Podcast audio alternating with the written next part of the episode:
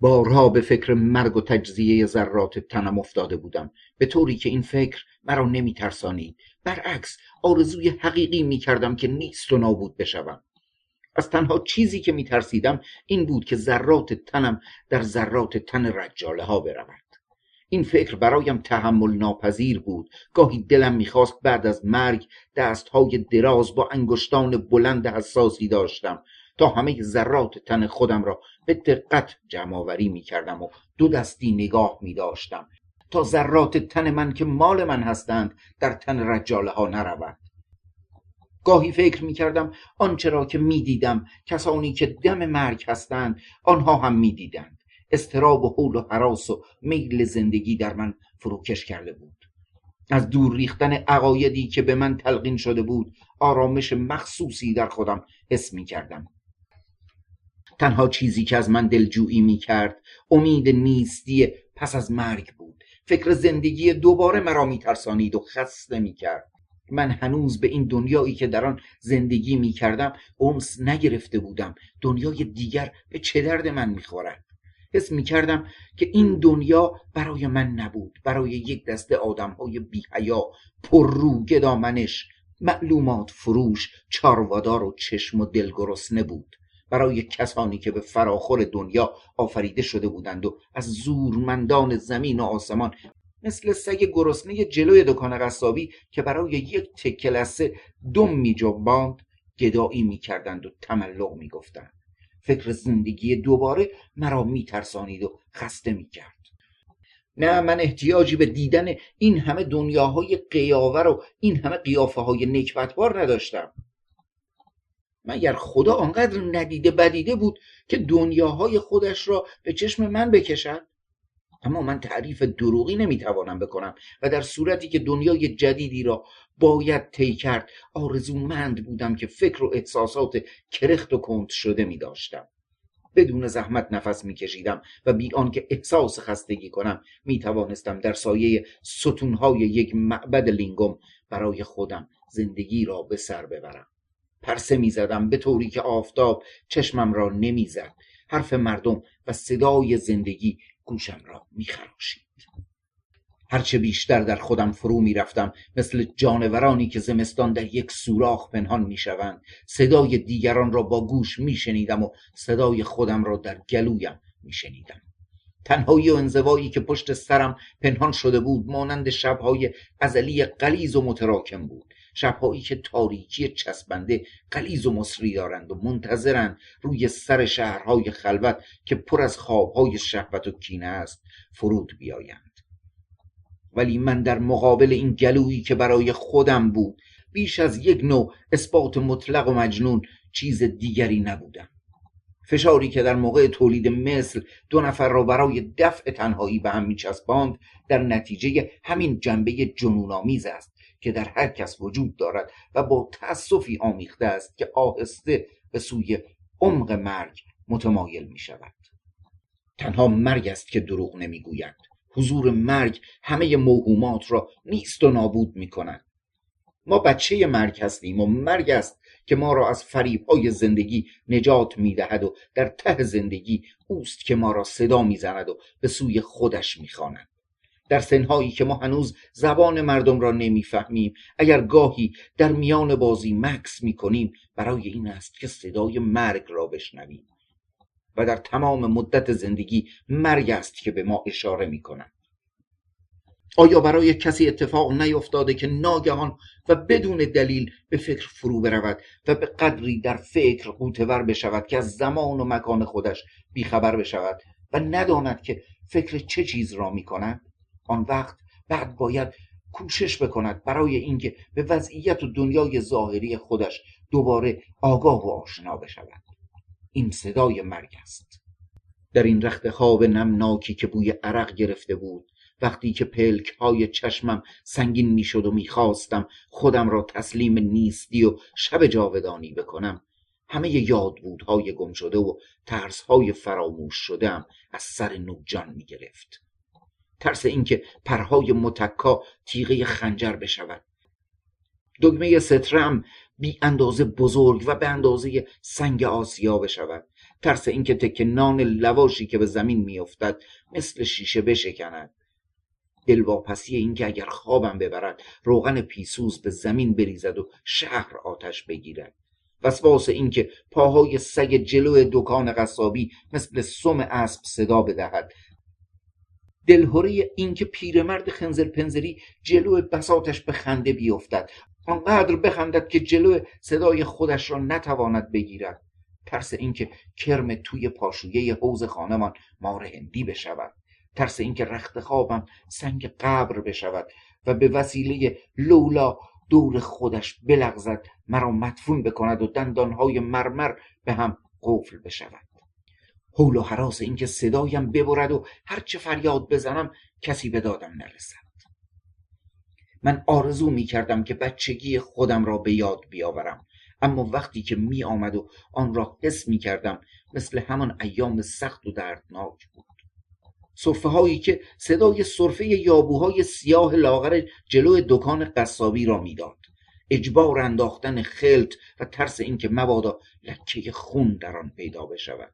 خون این ماده سیال ولرم و شورمزه که از ته بدن بیرون می آید که شیره زندگی است و ناچار باید قی کرد. و تهدید دائمی مرگ که همه افکار او را بدون امید برگشت لگدمال می کند و می گذرد بدون بیم و حراس نبود.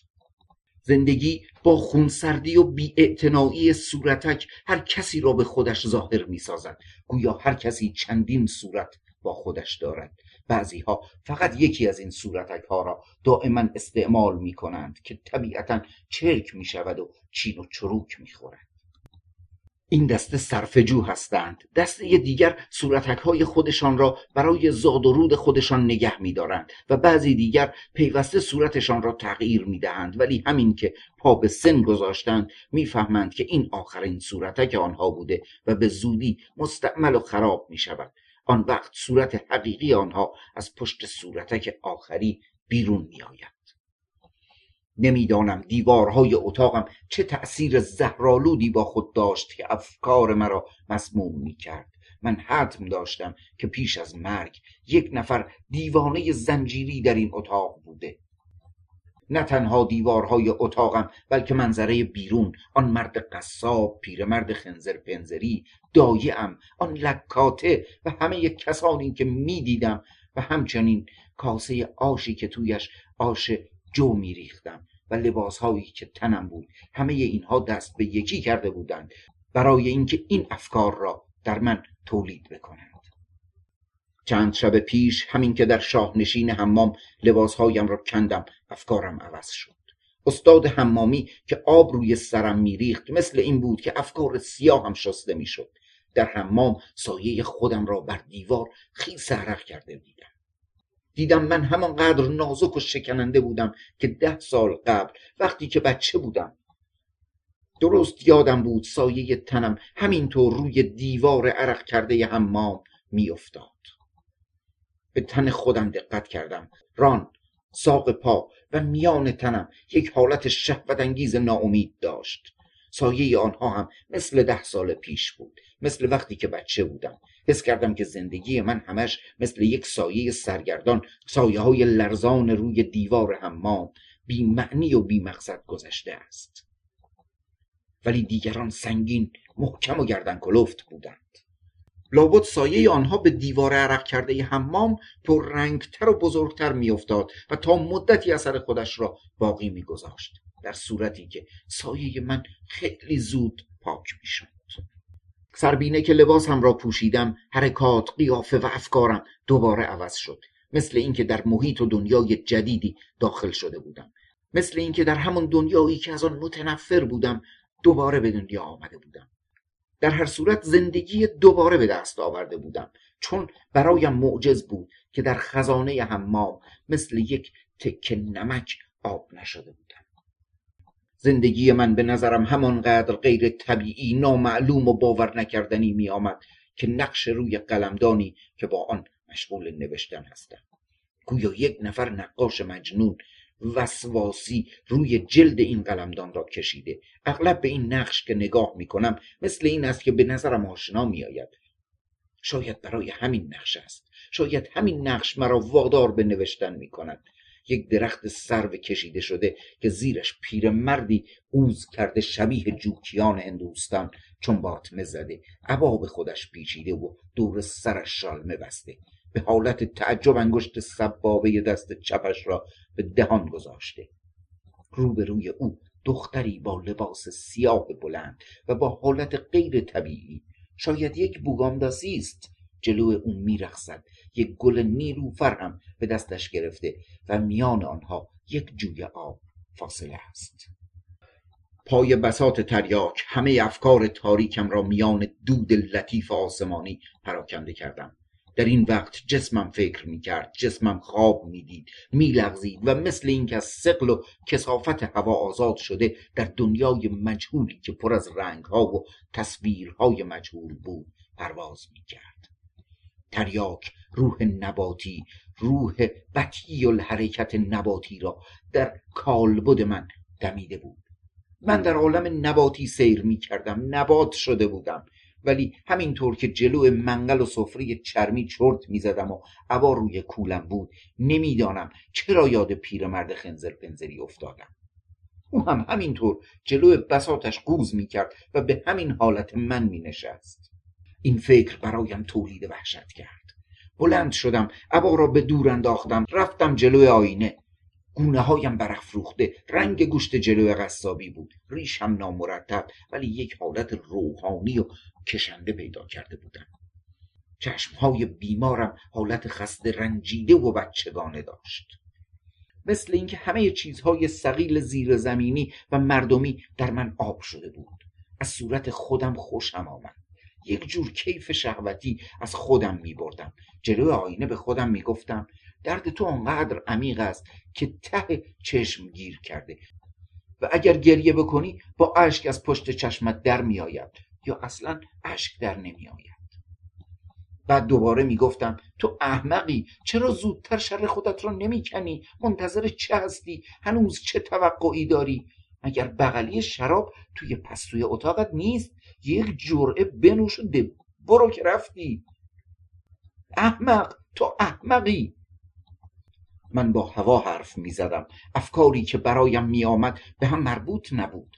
صدای خودم را در گلویم می شنیدم ولی معنی کلمات را نمی فهمیدم در سرم این صداها با صداهای دیگر مخلوط می شد مثل وقتی که تب داشتم انگشت های دستم بزرگتر از معمول به نظر می آمد پلک های چشمم سنگینی می کرد لبهایم کلفت شده بود. همین که برگشتم دیدم دایم توی چارچوب در ایستاده. من قه قه خندیدم. صورت دایه بی حرکت بود. چشم های بینورش به من خیره شد ولی بدون تعجب یا خشم و افسردگی بود. عموما حرکت احمقانه به خنده میاندازد. ولی خنده من عمیقتر از آن بود. این احمقی بزرگ با آن همه چیزهای دیگر که در دنیا به آن پی نبردهاند و فهمش دشوار است ارتباط داشت. آنچه که در ته تاریکی شبها گم شده است یک حرکت مافوق بشر مرگ بود. دایم منقل را برداشت و با گام های شمرده بیرون رفت. من عرق روی پیشانی خودم را پاک کردم. کف دست هایم لکه های سفید افتاده بود. تکیه به دیوار دادم. سر خودم را به جرز دیوار چسبانیدم. مثل اینکه حالم بهتر شد. بعد نمی‌دانم این ترانه را از کجا شنیده بودم. با خودم زمزمه کردم. بیا بریم تا می خوریم. شراب ملک ری خوریم. حالا نخوریم کی خوریم؟ همیشه قبل از ظهور بحران به دلم اثر می کرد و اضطراب مخصوصی در تن من تولید می شد اضطراب و حولت غمانگیزی بود. مثل عقده که روی دلم جمع شده باشد مثل هوای پیش از طوفان. آن وقت دنیای حقیقی از من دور می‌شد و در دنیای درخشانی زندگی می کردم که به مسافت سنجش ناپذیری با دنیای زمینی فاصله داشت. در این وقت از خودم می ترسیدم از همه کس می ترسیدم گویا این حالت مربوط به ناخوشی بود. برای این بود که فکرم ضعیف شده بود. دم درچه اتاقم پیرمرد خنزر پنزری و قصاب را هم که دیدم ترسیدم. نمی‌دانم در حرکات و قیافه آنها چه چیز ترسناکی بود. دایم یک چیز ترسناک برایم گفت. قسم به پیر و پیغمبر می‌خورد که دیده است که پیرمرد خنزر پنزر شبها میآید در اتاق زنم و از پشت در شنیده بود که لکاته به او می‌گفته شال گردن تو وا کن هیچ فکرش را نمی شود کرد. پری روز یا پس پری روز بود. وقتی که فریاد زدم و زنم آمده بود لای در اتاقم خودم دیدم. به چشم خودم دیدم که جای دندانهای چرک زرد و کرم خورده پیرمرد که از لایش آیات عربی بیرون می آمد روی لپ زنم بود. اصلا چرا این مرد از وقتی که من زن گرفتم جلوی خانه ما پیدا شد؟ آیا خاکستر نشین بود؟ خاکستر نشین این لکاته شده بود؟ یادم هست. همان روز رفتم سر وزات پیرمرد قیمت کوزش را پرسیدم. از میان شال گردن دو دندان کرم خورده از لای لب شکریش بیرون آمد. خندید. یک خنده زننده خوش کرد که مو به تن آدم راست می‌شد و گفت آیا ندیده می‌خری؟ این کوزه قابلی نداره. ها؟ جوون ببر. خیرش رو ببینی. با لحن مخصوصی گفت قابلی نداره. خیرش رو ببینی. من دست کردم جیبم. دو درهم و چهار پشیز گذاشتم گوشه سفرش باز هم خندید.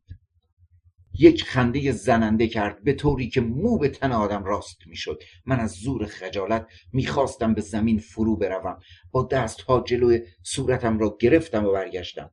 از همه بسات جلوی او بوی زنگ زده چیزهای چرک وازده که زندگی آنها را جواب کرده بود استشمام می شود.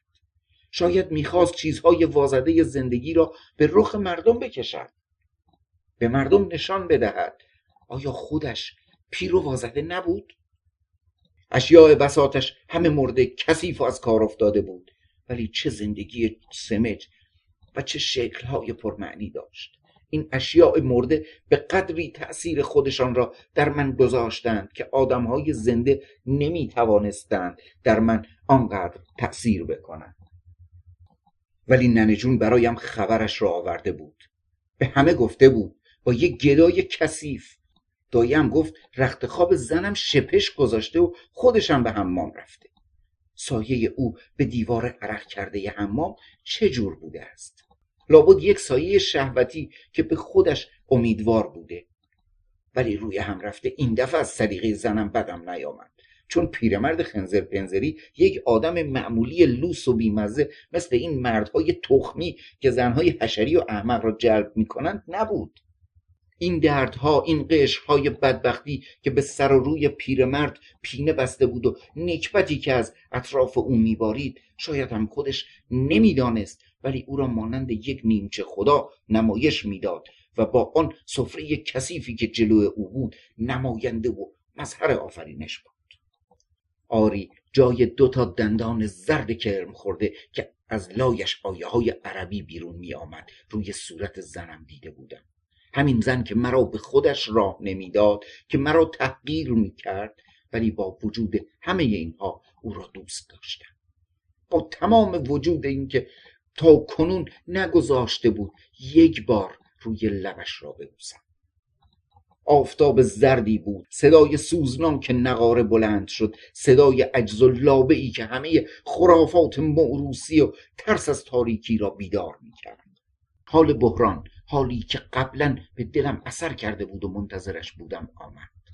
حرارت سوزانی سر تا پایم را گرفته بود. داشتم خفه می شدم رفتم در رخت خواب افتادم و چشمهایم را بستم. از شدت تب مثل این بود که همه چیزها بزرگ شده و حاشه بر حاشیه پیدا کرده بود. سقف عوض اینکه پایین بیاید بالا رفته بود. لباسهایم تنم را فشار می‌داد. بی جهت بلند شدم در رخت خوابم نشستم. با خودم زمزمه می کردم بیش از این ممکن نیست. تحمل ناپذیر است. ناگهان ساکت شدم. بعد با حالت شمرده و بلند با لحن تمسخرآمیز می‌گفتم بیش از این؟ بعد اضافه می‌کردم من احمقم. من به معنی لغاتی که ادا می کردم متوجه نبودم. فقط از ارتعاش صدای خودم در هوا تفریح می کردم شاید برای رفع تنهایی با سایه خودم حرف می زدم در این وقت یک چیز باور نکردنی دیدم. در باز شد و آن لکاته آمد معلوم می شود که گاهی به فکر من می افتد باز هم جای شکرش باقی است. او هم می‌دانست که من زنده هستم و رنج می‌کشم و آهسته خواهم مرد.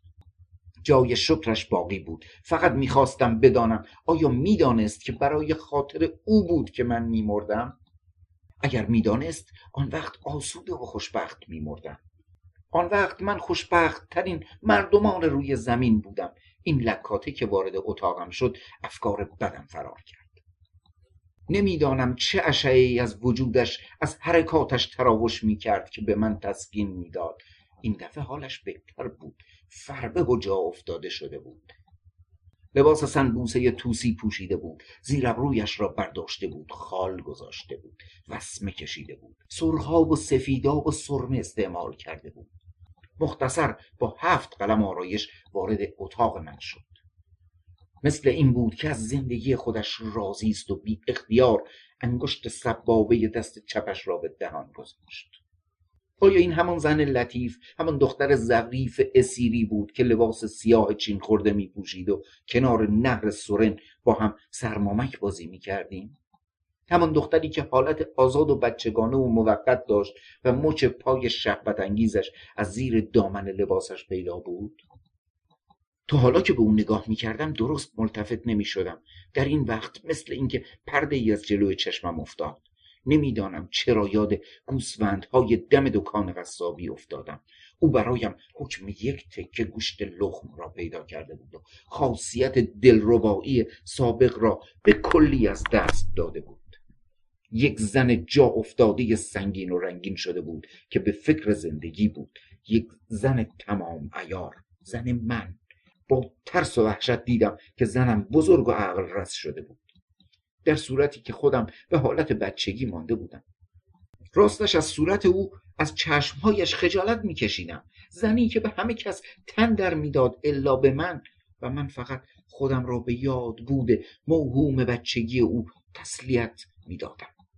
آن وقتی که یک صورت ساده بچگانه یک حالت محو گذرنده داشت و هنوز جای دندان پیرمرد خنزری سرگذر روی صورتش دیده نمی‌شد. نه این همان کس نبود. او به تنه پرسید که حالت چطوره؟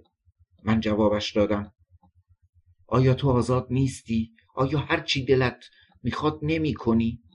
به سلامتی من چی کار داری؟ او در را به هم زد و رفت. اصلا بر نگشت به من نگاه بکند. گویا من طرز حرف زدن با آدمهای دنیا با آدمهای زنده را فراموش کرده بودم. او همان زنی که گمان می کردم آری از هر گونه احساسات است. از این حرکت من رنجید. چندین بار خواستم بلند شوم بروم روی دست و پایش بیفتم گریه بکنم پوزش بخواهم. آری گریه بکنم. چون گمان می کردم اگر می توانستم گریه بکنم راحت می شدم چند دقیقه چند ساعت. یا چند قرن گذشت. نمی‌دانم. مثل دیوانه ها شده بودم و از درد خودم کیف می کردم یک کیف ورای بشری کیفی که فقط من می توانستم بکنم و خداها هم اگر وجود داشتن نمی توانستن تا این اندازه کیف بکنم. در آن وقت به برتری خودم پی بردم. برتری خودم به رجاله ها به طبیعت به خداها حس کردم. خداهایی که زایده شهوت بشر هستند.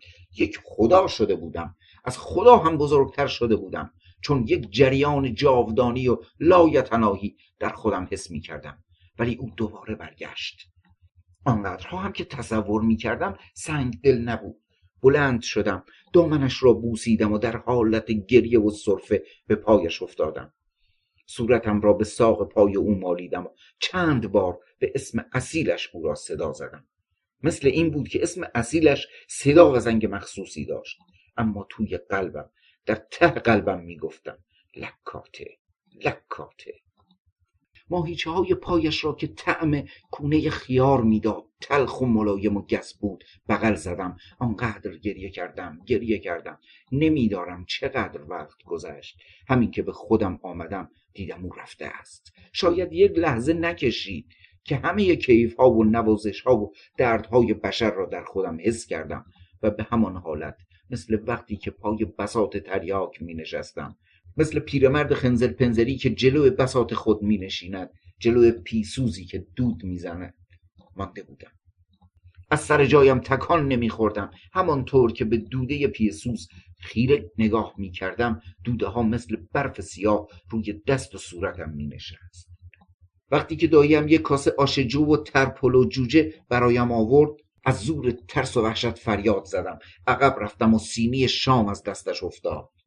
من خوشم آمد که اقلا باعث ترس او شدم. بعد بلند شدم سر فتیله را با گلگیر زدم و رفتم جلوی آینه دوده ها را به صورت خودم مالیدم. چه قیافه ترسناکی! با انگشت پای چشمم را میکشیدم ول می‌کردم دهانم را میدرانیدم توی لپ خودم باد می‌کردم زیر ریش خود را بالا می‌گرفتم و از دو طرف تاب می‌دادم ادا در میآوردم. صورت من استعداد برای چه قیافه های مزهک و ترسناکی را داشت. گویا همه شکلها همه ریختهای مزهک ترسناک و باور نکردنی که در نهاد من پنهان بود به این وسیله همه آنها را آشکار می‌دیدم. همه حالات را در خودم می شناختم و حس می کردم و در عین حال به نظرم مزهک می آمدن. همه این قیافه ها در من و مال من بودند. صورتک های ترسناک و جنایتکار و خنده آور که به یک اشاره سرانگشت عوض می شدند شکل پیرمرد قاری شکل قصاب شکل زنم همه اینها را در خودم دیدم. گویی انعکاس آنها در من بوده. همه این قیافه ها در من بوده ولی هیچ کدام از آنها مال من نبود. آیا خمیره و حالت صورت من در اثر یک تحریک مجهول در اثر وسواسها ها و ناامیدی های موروسی درست نشده بود؟ و من که ناگهان این بار موروسی بودم به وسیله یک حس جنون آمیز و خنده آور بلا اراده فکرم متوجه نبود که این حالات را در قیافم نگه دارد. شاید فقط در موقع مرگ قیافم از قید این وسواس آزاد می‌شد و حالت طبیعی که باید داشته باشد به خودش می‌گرفت. ولی آیا در حالت آخری هم حالاتی که دائما اراده تمسخرآمیز من روی صورتم حک کرده بود علامت خودش را سختتر و عمیقتر باقی نمیگذاشت؟ به هر حال فهمیدم که چه کارهایی از دست من ساخته بود. به قابلیت های خودم پی بردم. یک مرتبه زدم زیر خنده. چه خنده خراشیده و زننده و ترسناکی بود. به طوری که موهای تنم راست شد. چون صدای خودم را نمیشناختم. مثل یک صدای خارجی یک خنده ای که اغلب بیخ گلویم پیچیده بود بیخ گوشم شنیده بودم. در گوشم صدا کرد. همین وقت به صرفه افتادم و یک تکه خلط خونین یک تکه از جگرم روی آینه افتاد. با سرانگشتم را روی آینه کشیدم. همین که برگشتم دیدم ننه جون با رنگ پریده محتابی و موهای ژولیده و چشمهای بیفروغ وحشت زده یک کاسه آش جو از همان آشی که برایم آورده بود روی دستش بود و به من مات نگاه می‌کرد. من دستهایم را جلوی صورتم گرفتم و رفتم پشت پرده پستو خودم را پنهان کردم.